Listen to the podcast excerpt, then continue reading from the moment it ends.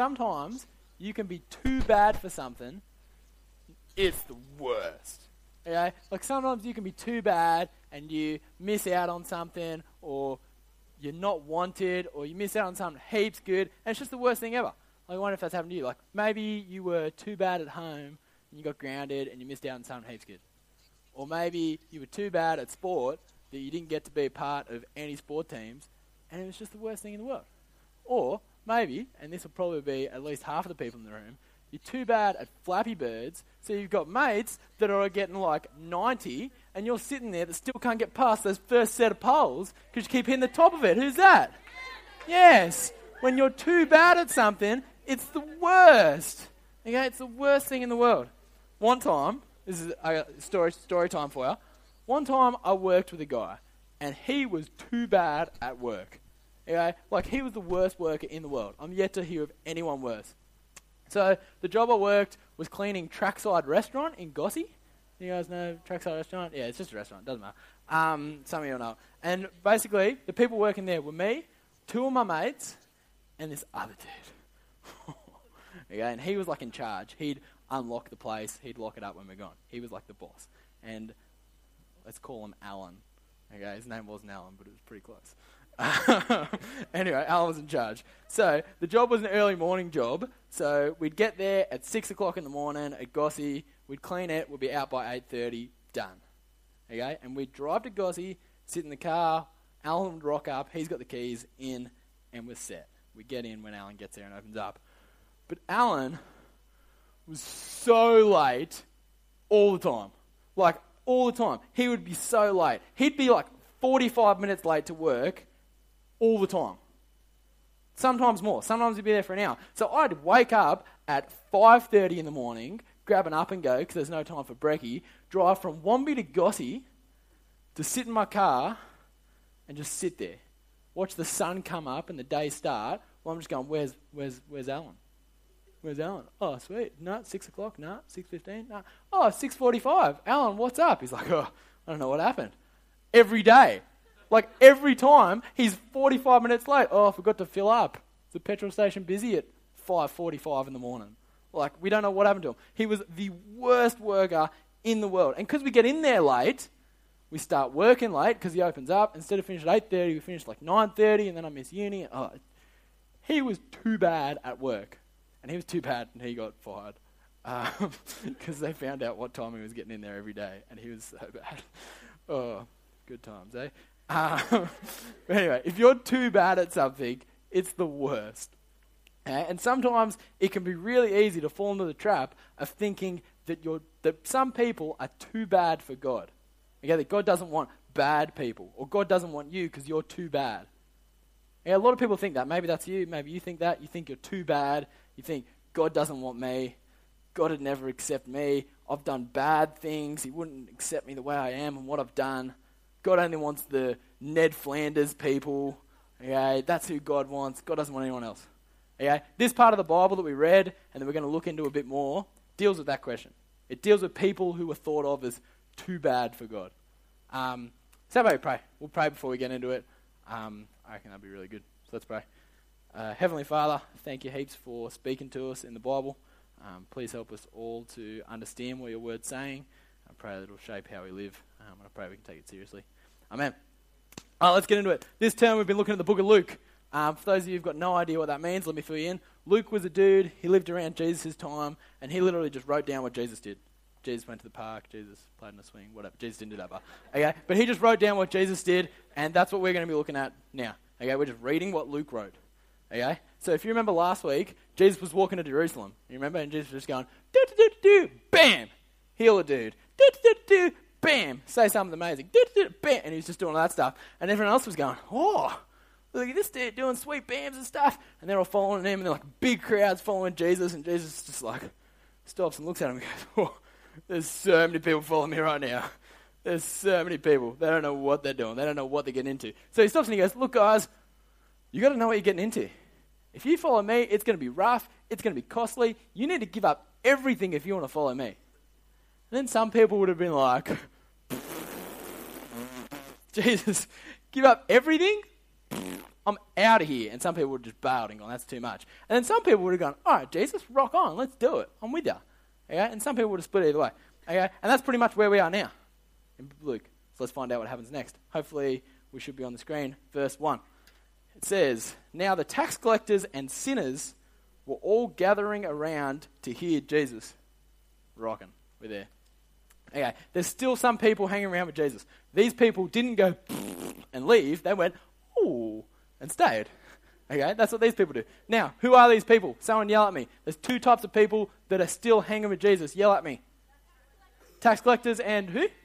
Sweet. Tax collectors and sinners. You'll see it up there in verse 1. Tax collectors says, let me give you the lowdown on who these two people are. Tax collectors were the town jerks. Okay? No one likes tax collectors. Okay? They're the town jerks. What they pretty much did is they went around to everyone's house, all their neighbors and friends and stuff.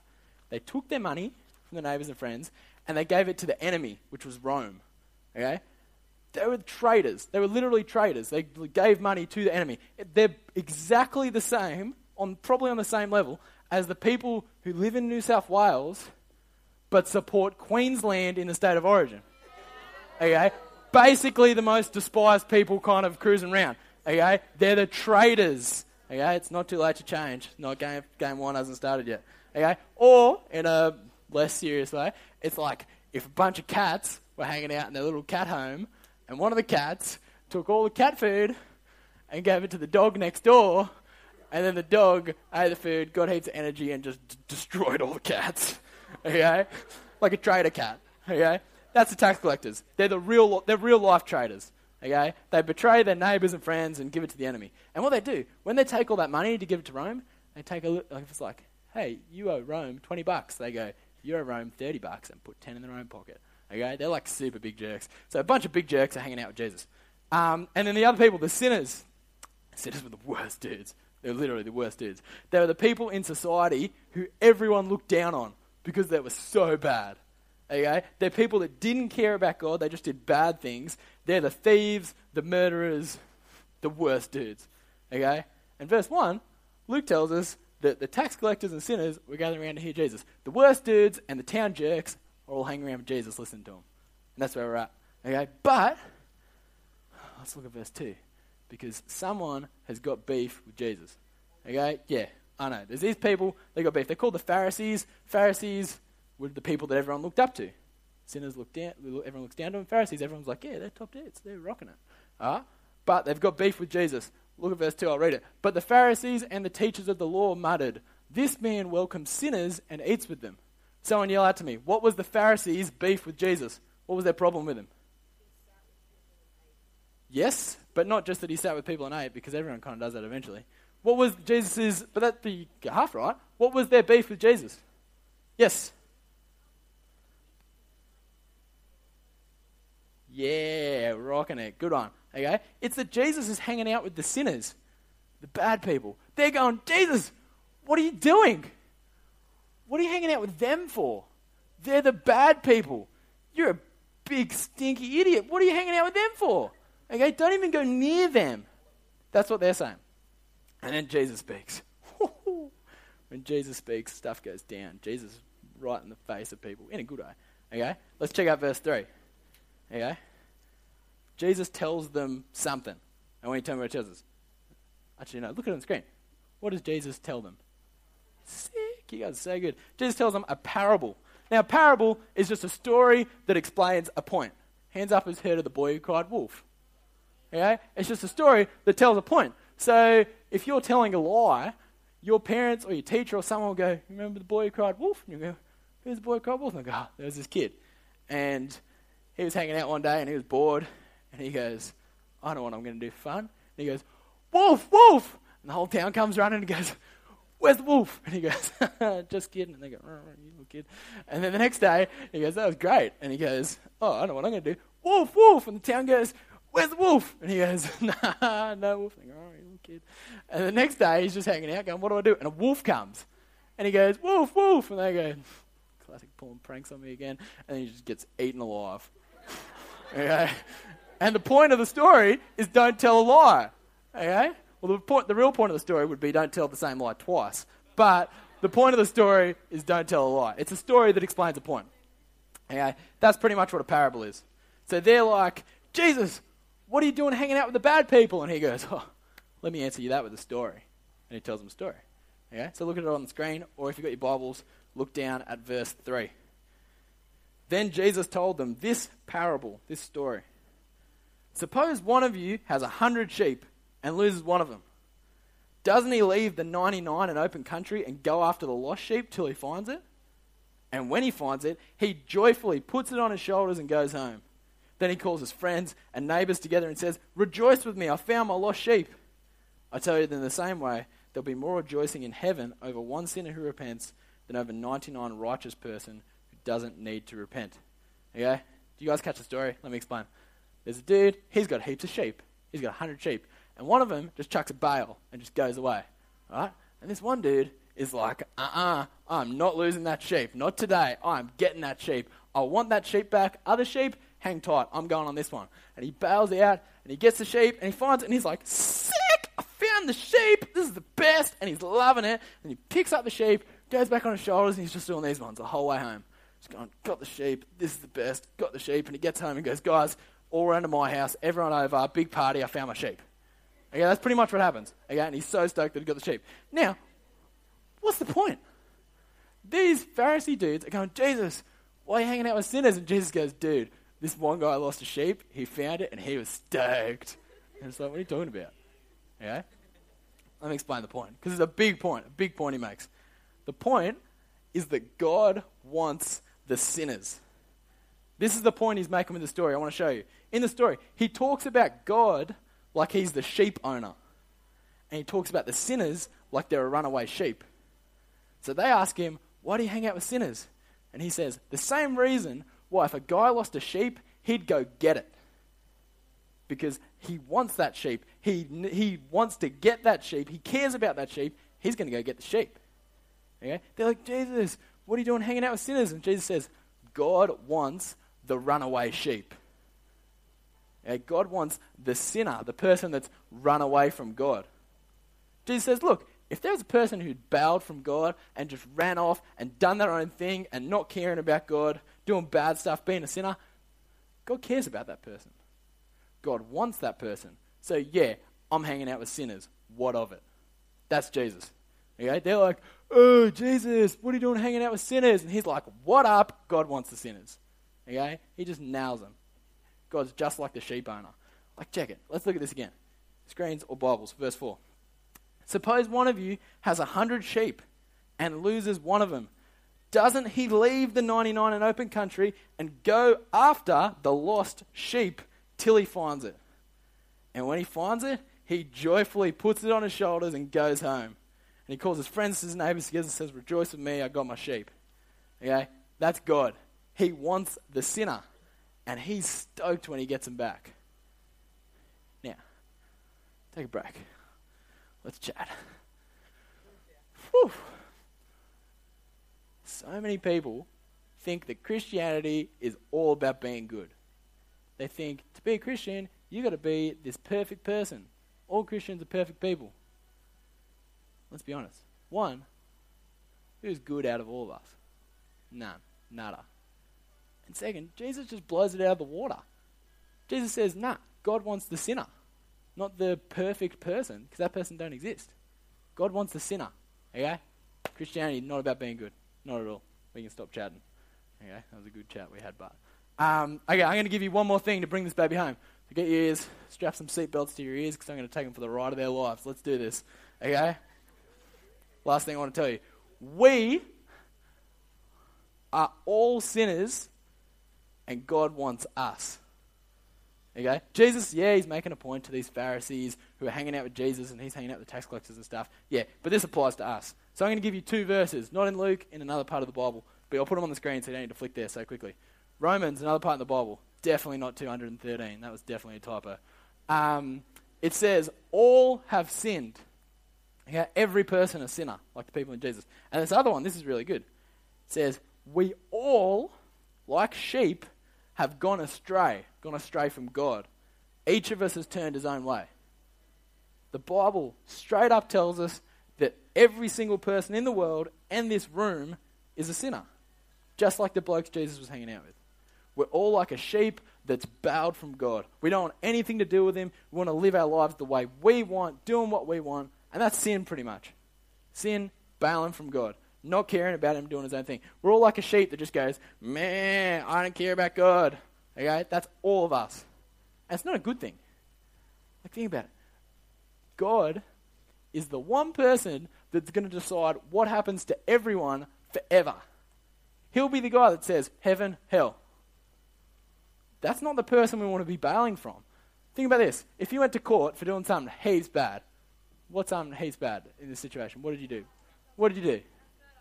Uh, that's pretty hectic. This is pretty hectic for a light-hearted story. So you threw a stapler at an old lady, all right, like right in the forehead, okay? And she, we don't want to talk about the damage, but she got hurt a decent amount. Okay, she's around, but it was pretty hectic. So they take you to court, and the judge is there, and he's just hearing everything. He's thinking, he's like, oh, what am I going to do? And the judge is about to, judge, judge decides what happens to you. He'll tell you how long you're going to jail or what happens, and he goes, and as he's about to speak, you just go and just start walking the other way, doing this one. Maybe you stop and just go, spit, and you just keep walking, walking away from the judge, and the judge is going, what? And you just walk and you leave the room. That's the end of it. And then like five minutes later, you come back with like a herd of rats, and you're just letting them loose in the courtroom, and you're just chucking them at the judge and like on his face and up his shirt, like biting him on the neck and stuff. Okay, how stupid's that? That judge is going to decide what happens to you. He's going to be the one that goes, all right, I was going to just give you two hours of community service. You can spend 10 years in jail. How do you like that? Okay? Judge, not the person to bow from.